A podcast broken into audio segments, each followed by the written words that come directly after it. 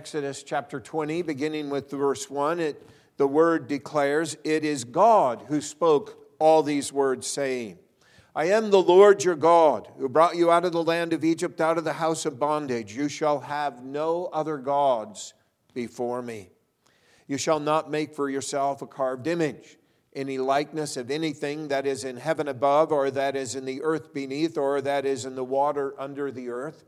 You shall not bow down to them, nor serve them. For I, the Lord your God, am a jealous God, visiting the iniquity of the fathers upon the children to the third and the fourth generation of those who hate me, but showing mercy to thousands, to those who love me and keep my commandments.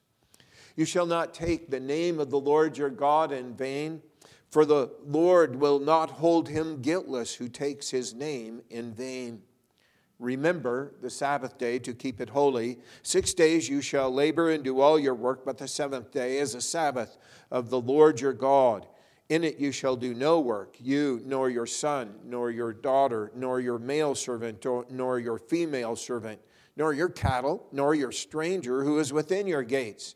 For in 6 days the Lord made the heavens and the earth, the sea, and all that is in them, and rested the seventh day. Therefore the Lord blessed the Sabbath day and hallowed it. Honor your father and your mother, that your days may be long upon the land that the Lord your God is giving you. You shall not murder. You shall not commit adultery. You shall not steal. You shall not bear false witness against your neighbor.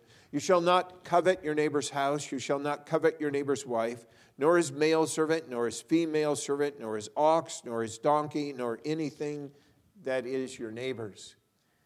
And the Word of God summarizes, and Christ testifies that these laws are summarized in these two great commandments. You shall love the Lord your God with all your heart, with all your soul, with all your mind, and with all of your strength. This is the first and the great commandment, and the second is like it. You shall love your neighbor as yourself. And on these two commands depend all of the law and the prophets. So, people of God, we hear that word and we seek to respond. And in response, let's turn together to number 201. 201. O my soul, bless thou Jehovah, verses 1, 3, and 4.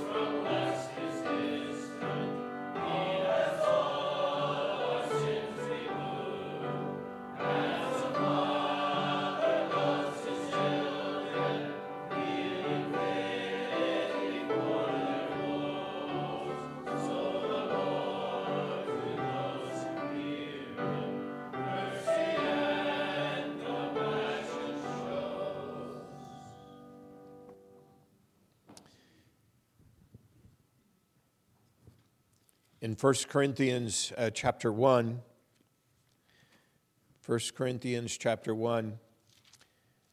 the word of our Lord comes to us, we look at verse 21.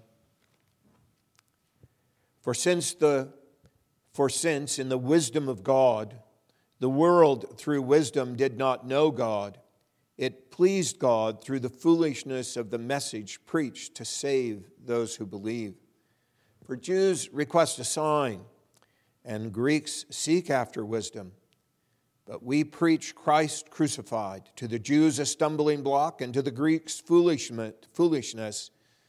But to those who are called, both Jews and Greeks, Christ, the power of God and the wisdom of God. Because the foolishness of God is wiser than men, and the weakness of God is stronger than men. And so, people of God, as we hear God's law, as we confess our sin, we rejoice in that God whom we are totally and ultimately dependent upon for every aspect of our lives, and the glorious reality of the wisdom of God preached, believed on, because God has called us out of darkness, out of foolishness, into the wisdom of God. And so we rest in the cross of Christ. And in that confidence, people of God, let us draw near unto our Lord in our congregational prayer. Let us pray. Our gracious God and Heavenly Father, we come before you and we thank you, O God, that you have called us together as your people in worship. Father, we praise you, for you are the God who upholds us. You are the God who sustains us. You are the God who has saved us. You are the God who has revealed in your word the glorious truth of the glories of Christ and the power of the gospel unto salvation. And for this, O God, we give you thanks. We thank and praise you, O God, that you have blessed us and you have blessed this congregation. We thank you for Nathan DeWint and Rachel, who were united in marriage. And Father, we give you all the praise and honor. We thank you, O God, and we ask that you would bless them as they go together in Christ as two individuals, yet one in marriage. Father, what a powerful testimony to our world. What a glorious blessing that you have given as you have brought these two together in Christ. And now, O Lord, we pray that you would bless their marriage. And Father, may they be that living testimony of the love of Christ to his church and the love of the church and obedience of the church to Christ, in a world that is so confused about what it means to be husband and wife, male and female, what it means, Father, to be human. We pray, O God, that you may use us as your people. For those of us who you have called into marriage, that you would use the marriages. For us that are single, that we may, Father, bear testimony of your grace and power in that. And Father, we pray, O Lord, that you may use us to bear testimony to a world that is dying of the glories of the gospel. We thank you, Father, that we do that and we can testify to those things together as the people of God. We pray, Father, that you would be with the Church of Jesus Christ near and far, the Church of Jesus Christ that bears our name and that does not. We thank you, Father, for the United Reformed Churches, and we ask, Lord, your blessing upon the work of the church. We ask, Father, that you might be near to the classes, Michigan, as churches meet together to discuss various matters and Lord, we ask that you might bring the testimony of Christ and the truth of Christ to bear upon that meeting, and that what we do may be done to your name's honor and glory and for the benefit of the people of God, and that we may grow in grace and in knowledge and walk faithfully before you. O Lord God, may we as your people continue to be in prayer for our churches and the proclamation of the gospel, both near and far. Lord, we pray that your name may be honored and the truth of the gospel may go forth. We thank you, O God, that you have called us together as your people. We thank you that we are a people that understand the depth and the glories of your truth as it touches upon our lives in all things that you have called us to. And Heavenly Father, we pray that we may walk ever more faithful before you. O Lord, we thank you that your word is settled in the heavens, that your faithfulness endures to all generations, that you establish the earth and it abides. And Father, we thank you that your word continues this day according to all the things that you have ordained. And particularly, Father, as your word makes so clear that Christ rules for the sake of your servants. O Lord, we pray that you may continually make your law and your word our delight. For apart from them, we would have perished in affliction. We would have perished in foolishness. But, O Father, may we never forget your precepts. May by them we live and rejoice. And so, O Father, we thank you for all that you have revealed to us in your word. May we seek the truth of your word. Father, may we know that the wicked wait to destroy us and the testimony of your word, but we will hold fast to it. You are the one that brings about and fulfills all your purposes.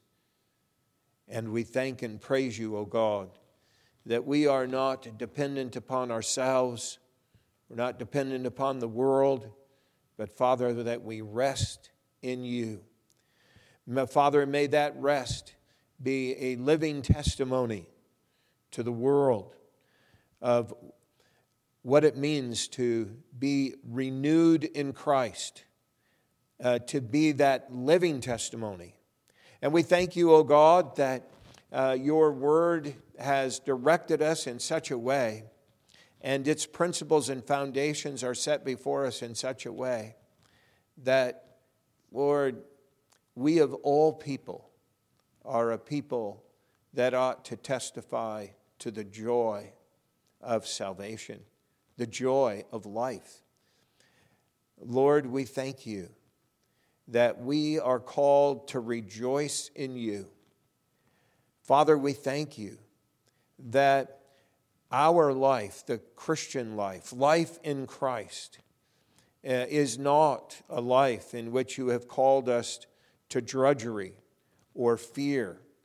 But Lord, whether it's in the midst of suffering or in the midst of peace in the moment, walking through the valley of the shadow of death, or resting in the green pastures, we thank you, O God, that you are our shepherd, that you lead us, you guide us. And Father, we are held by you, and we are given life, not death. Life, abundant life. A life with a peace that passes all understanding. A life in which a love is expressed that is beyond measure. A life in which joy is exhibited.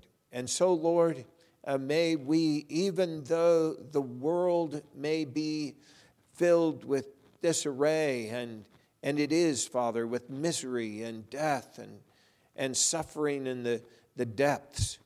May we know, O God, in every circumstance, that you are our God and that we are blessed and not cursed.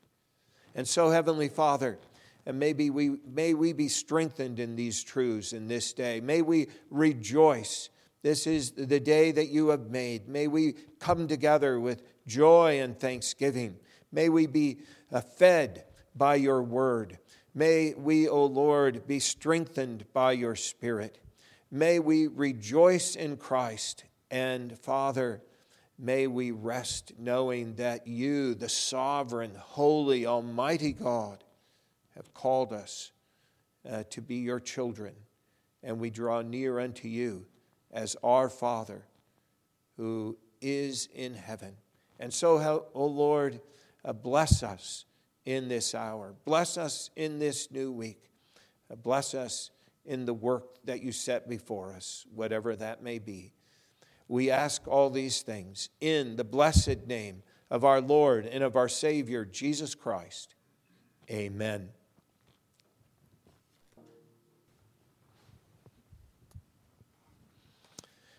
Our psalm of preparation is number 91. Number 91 from Psalm 49, and we will sing all the stanzas of number 91.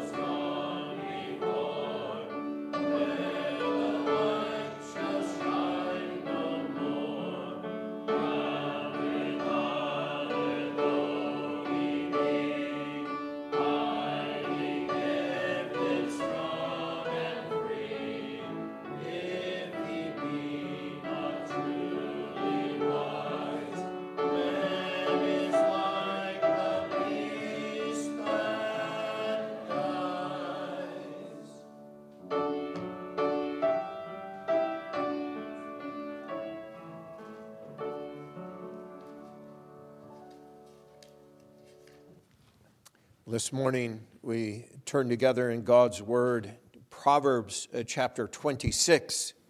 Proverbs chapter 26. We'll read together verses 1 through 12, and our focus will be on verses 4 and 5, with an ultimate contrast between the fool and the wise. And so we will move from the foolishness described in our text to the wisdom of God revealed in Christ. And so we look together at this portion of God's Word to direct our way of testimony, witness to the world. Proverbs chapter 26. People of God, hear the truth of God's Word from that holy, infallible, inerrant Word revealed. As snow in summer and rain in harvest, so honor is not fitting for a fool. Like a flittering sparrow, like a flying swallow, so a curse without cause shall not alight. A whip for the horse, a bridle for the donkey, and a rod for the fool's back. Do not answer a fool according to his folly, lest you also be like him. Answer a fool according to his folly, lest he be wise in his own eyes. He who sends a message by the hand of a fool cuts off his own feet and drinks violence. Let the legs of the lame that hang limp, like the legs of the lame that hang limp is a proverb in the mouth of fools. Like one who binds a stone in a sling is he who gives honor to a fool. Like a thorn that goes into the hand of a drunkard is a proverb in the mouth of fools. The great God who formed everything gives the fool his hire and the transgressor his wages. As a dog returns to his own vomit, so a fool repeats his folly.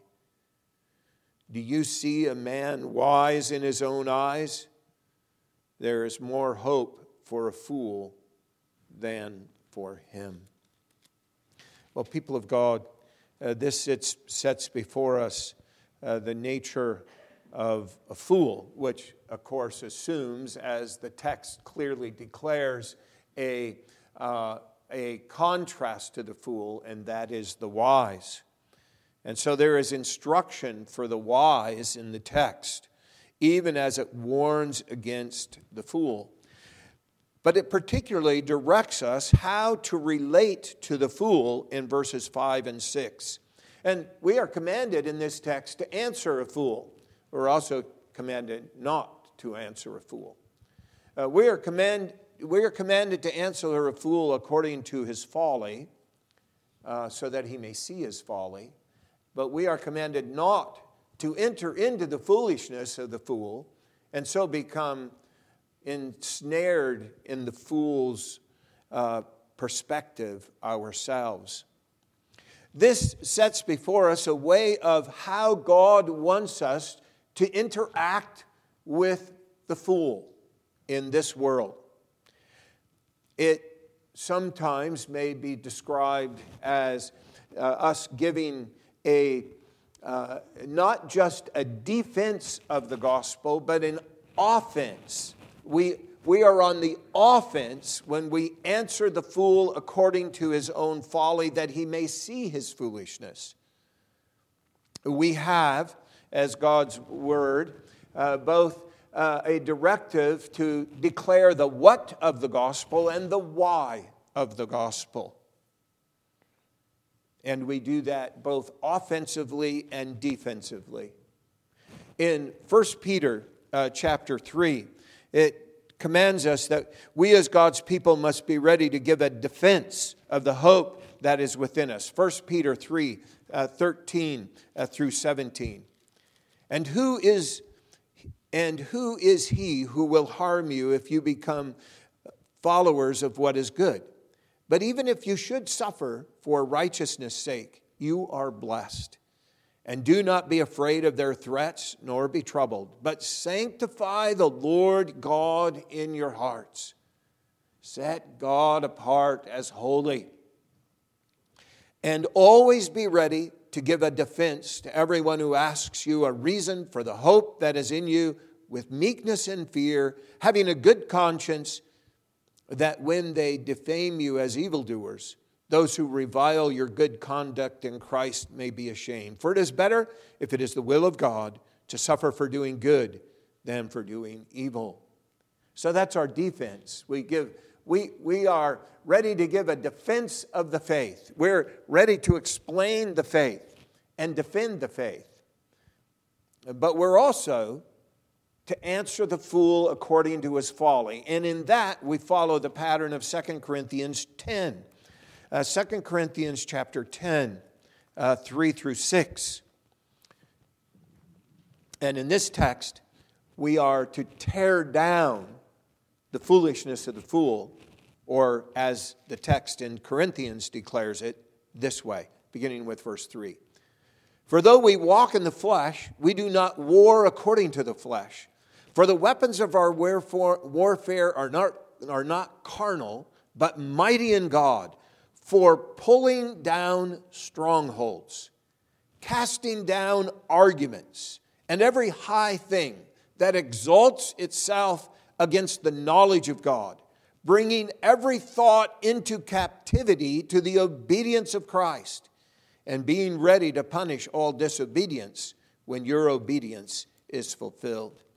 So we are to pull down the strongholds, cast down arguments and every high thing that exalts itself against the knowledge of God.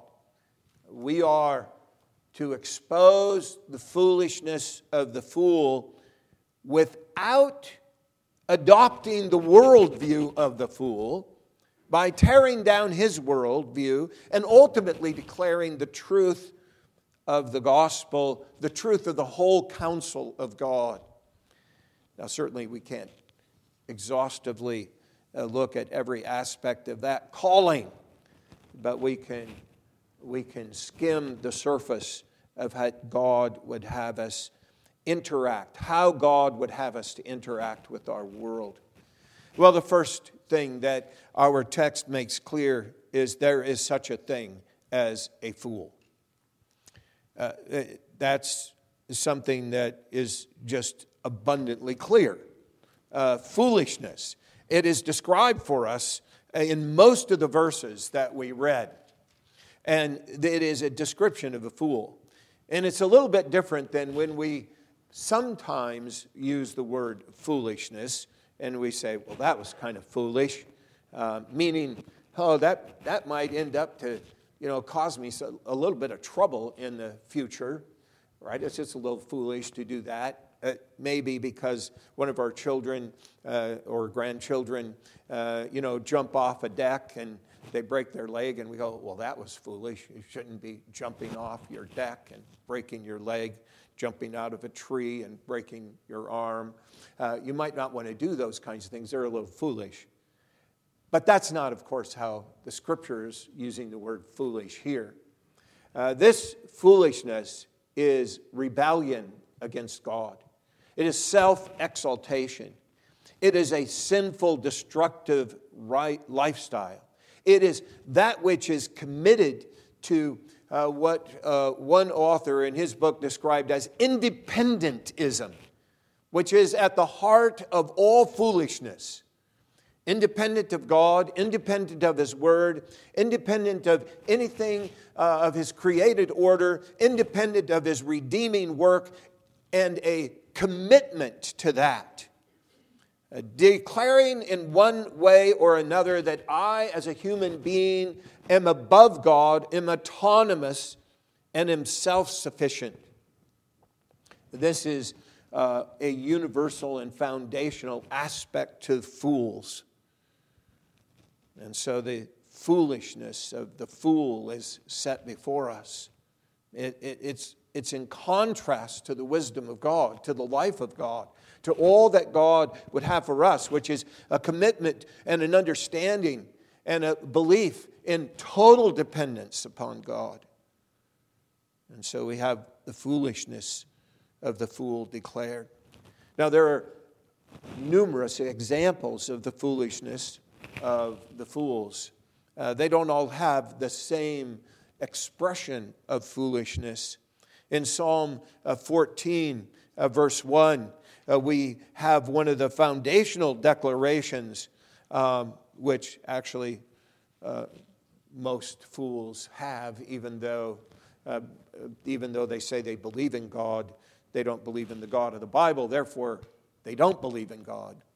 But Psalm 14:1 declares, "The fool has said in his heart, there is no God. They are corrupt. They have done abominable works. There is none who does good." The fool says in his heart, there is no God. That's the foundational principle of foolishness, of independentism, that then is expressed in many idolatrous expressions. And there are present Molochs and Asheroth and Baals today. They're called, I like to think of them in terms of isms, right? So there is global ism. There is humanism, pantheism, materialism, evolutionism, hedonism, feminism, chauvinism, genderism. There's all these isms. There's all these false idols, false gods that surround us, all connected to the foolishness of the fool's heart and mind. And in that context, we are commanded by God not to answer a fool according to his folly, lest you also be like him. And that's not an easy thing to do when you're talking to a fool. And who is the fool? All are fools who are not in Christ. That's the reality. That's what the text. There is none who does good. They are corrupt. The fool has said in his heart, there is no God. Or the fool has said in his heart, this is who God is. Or there might not be a God. Or I'm certain there is no God. Or ultimately, I am God. That independentism. So how do we respond? Well, we don't respond by responding according to the foolishness of the fool, his worldview. We cannot enter into his worldview, the fool's worldview, and answer according to that. And sometimes, with very good intentions, Christians answer a fool according to his own folly. They answer him, and they answer him according to his worldview. They answer him according to his perspective rather than a biblical perspective. And we are declared and commanded not to do that because we'll become just like him. So how do we do that? Where do we see that? There's many examples, thousands of examples. We'll look at a couple of examples. The fool will declare, I have looked at all of the evidence, and I assume and I have concluded that when I look at the evidence scientifically, that there is no God. And then the Christian may respond and say, well, I've looked at all the evidence, and I've concluded there is a God. And I submit to you, people of God, if that's how you approach the question, that you have entered into the fool's world and his argumentation. I've looked at the evidence and I've concluded that there is a God.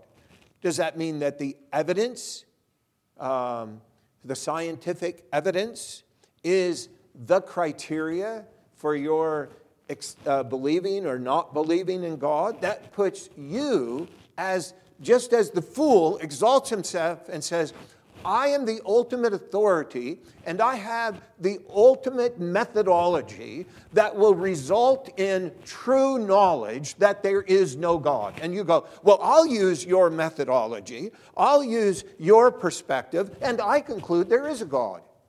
But the problem is, We don't want to enter into his methodology. We don't want to think the way he thinks in order to know what we know.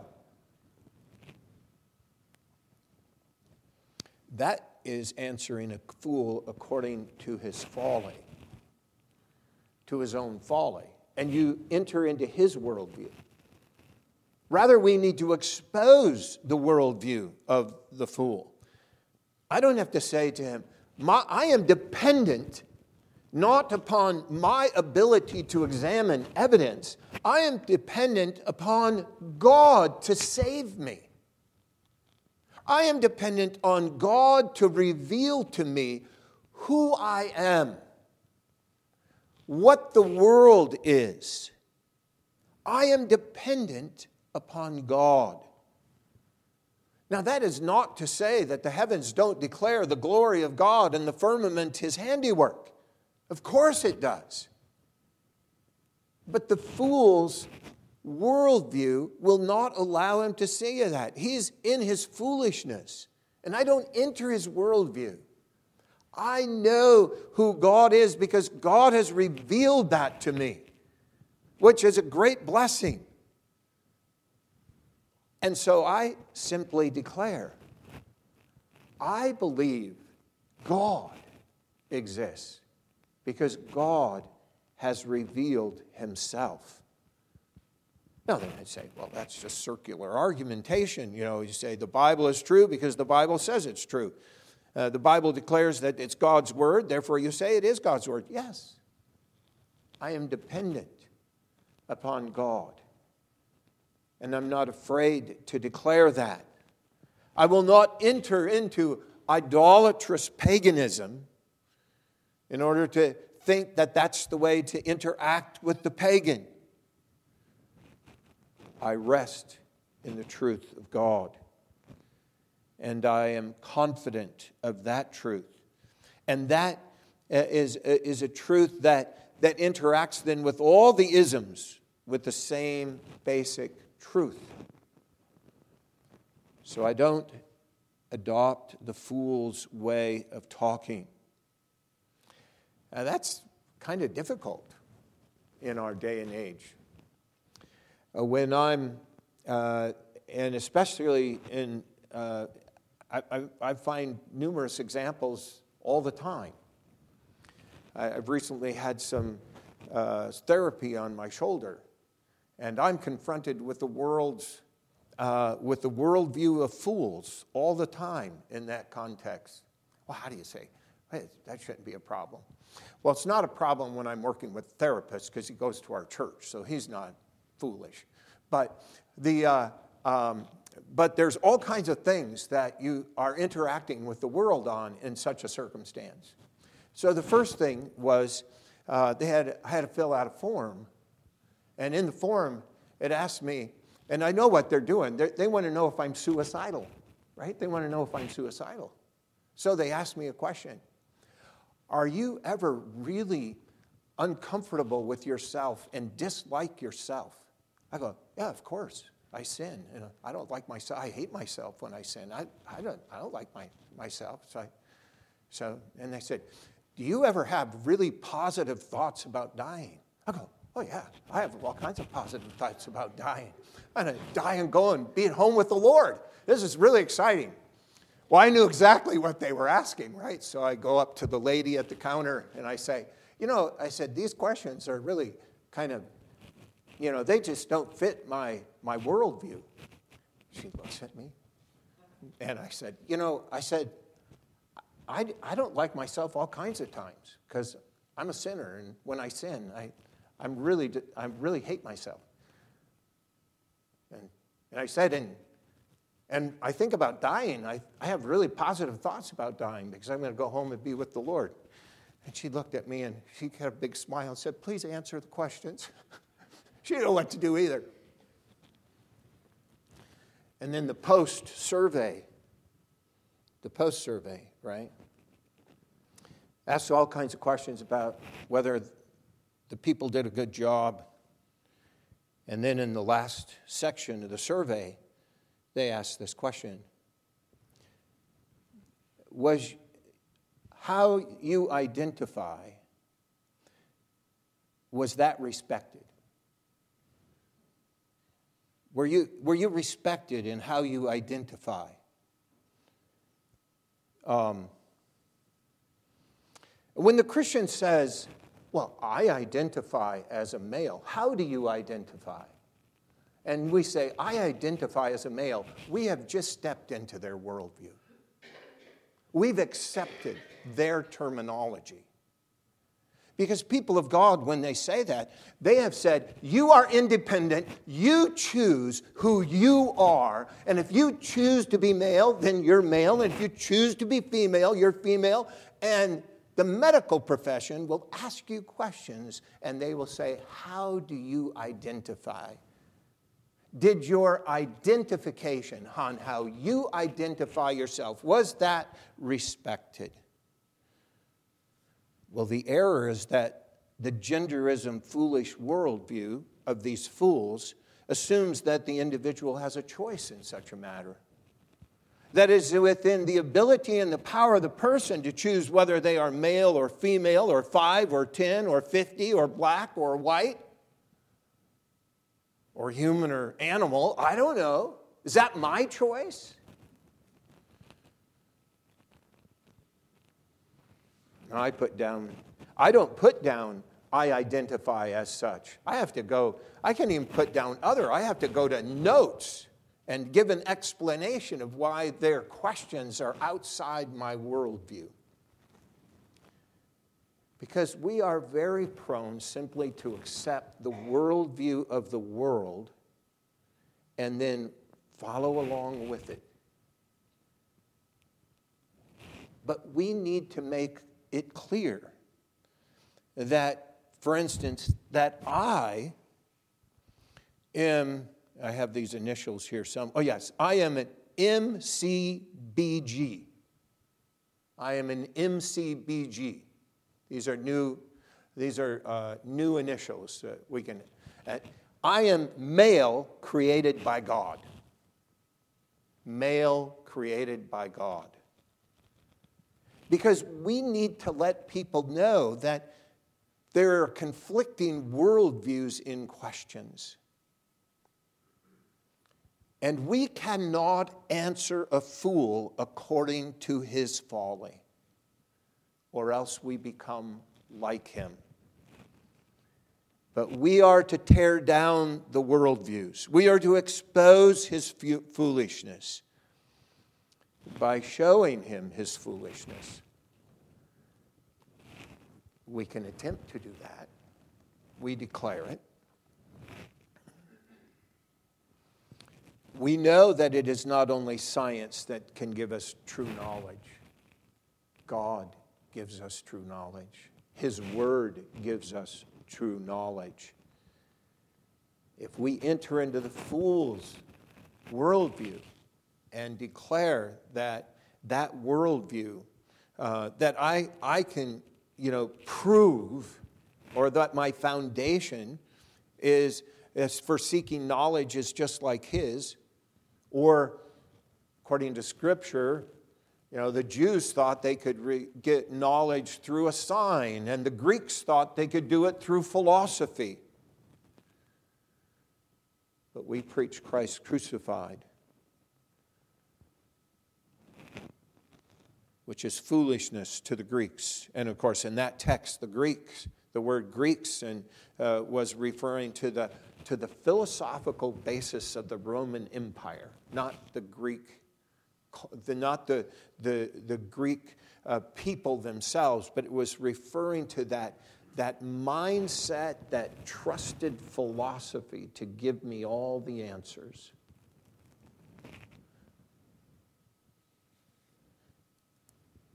And the answers are found not in the foolishness of the world, but in the wisdom of God. He is the ground of all truth, the revelation of that truth. And so it is with the truth of the gospel, and of course the truth of knowing God. And so whether it's Job in Job 28, verse 28. Job 28, verse 28. And to man he said, behold, the fear of the Lord, that is wisdom, and depart from evil is understanding. Reflecting Proverbs 1, verse 7, where at the very beginning of the book of Proverbs, we have this contrast between the fool and the wise.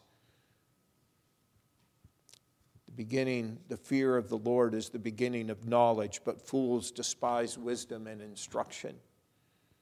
And that's why we could read from 1 Corinthians chapter 1 as we looked at what it is that is our ultimate comfort in the context of our conviction that we are sinners, we are fools, and we are foolish apart from the grace of God.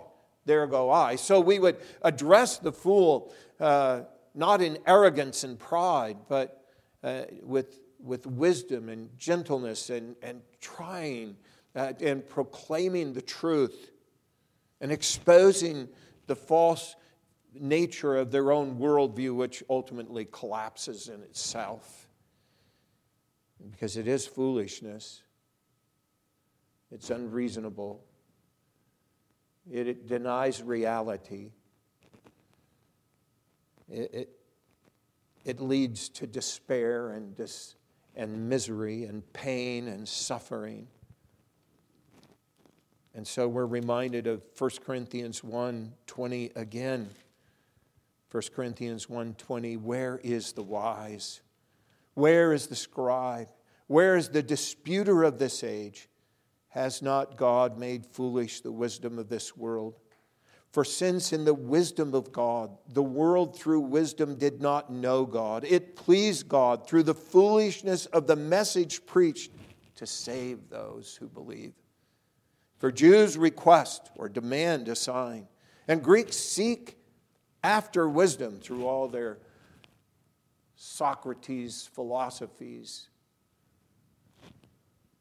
No, but to those who are called, both Jews and Greeks, Christ, the power of God and the wisdom of God.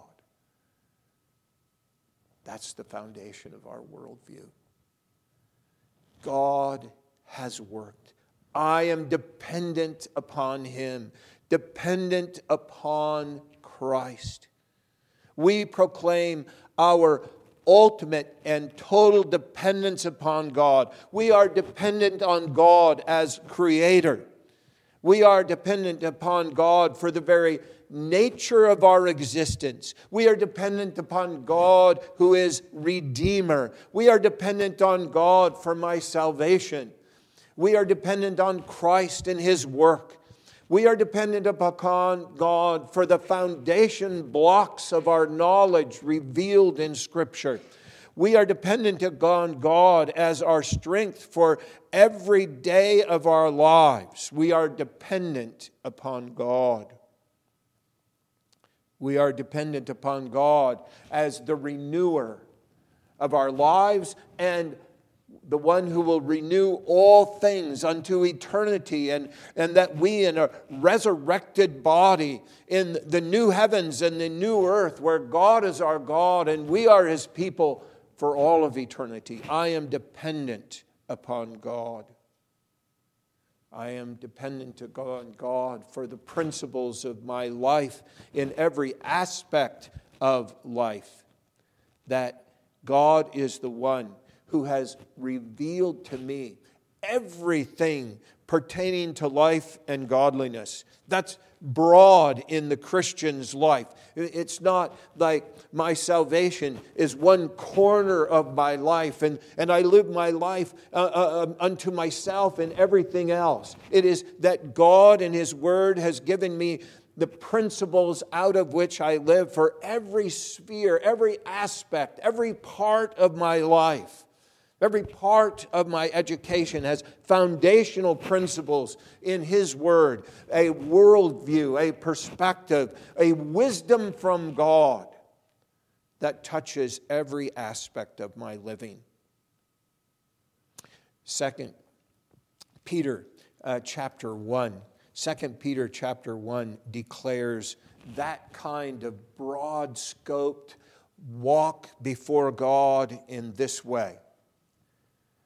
To those who are Simon Peter, a bondservant, an apostle of Jesus Christ, to those who have obtained a like precious faith with us by the righteousness of our God and Savior Jesus Christ, grace and peace be multiplied to you in the knowledge of God and of Jesus our Lord, as His divine power has given to us all things that pertain to life and godliness through the knowledge of Him who called us by glory and virtue, by which we have been given to us exceedingly great and precious promises, that through these you may be partakers of the divine nature, having escaped the corruption that is in the world through lust. But also for this very reason, given all diligence, add to your faith virtue, to virtue knowledge, and to knowledge self-control, to self-control perseverance, to perseverance godliness, to godliness brotherly kindness, to brotherly kindness love. For if these things are yours and abound, you will be neither barren nor unfruitful in the knowledge of our Lord Jesus Christ. You see, He has given us all things that pertain to life and godliness. Every aspect of our life. There is a Christian worldview. There is a wisdom worldview that is set before us. The way of wisdom. So confront the confused, dying, blind, dead fools in this world. Tear down their strongholds. Point out their foolishness. Proclaim the gospel in every aspect of our lives. We have a whole gospel for the whole person, proclaimed to every tribe and tongue, tearing down every foolish idol. And so with confidence, walk in wisdom before our God, resting upon His word and His truth. Amen. Our gracious God and Heavenly Father, we thank and praise You for Your word. We thank and praise You for Your truth. We thank and praise You for Christ, the wisdom of God, Your wisdom revealed to us. And Heavenly Father, may we know that we are then to live out this reality in our world. Oh, Father, help us to see the foolishness of the worldviews that surround us.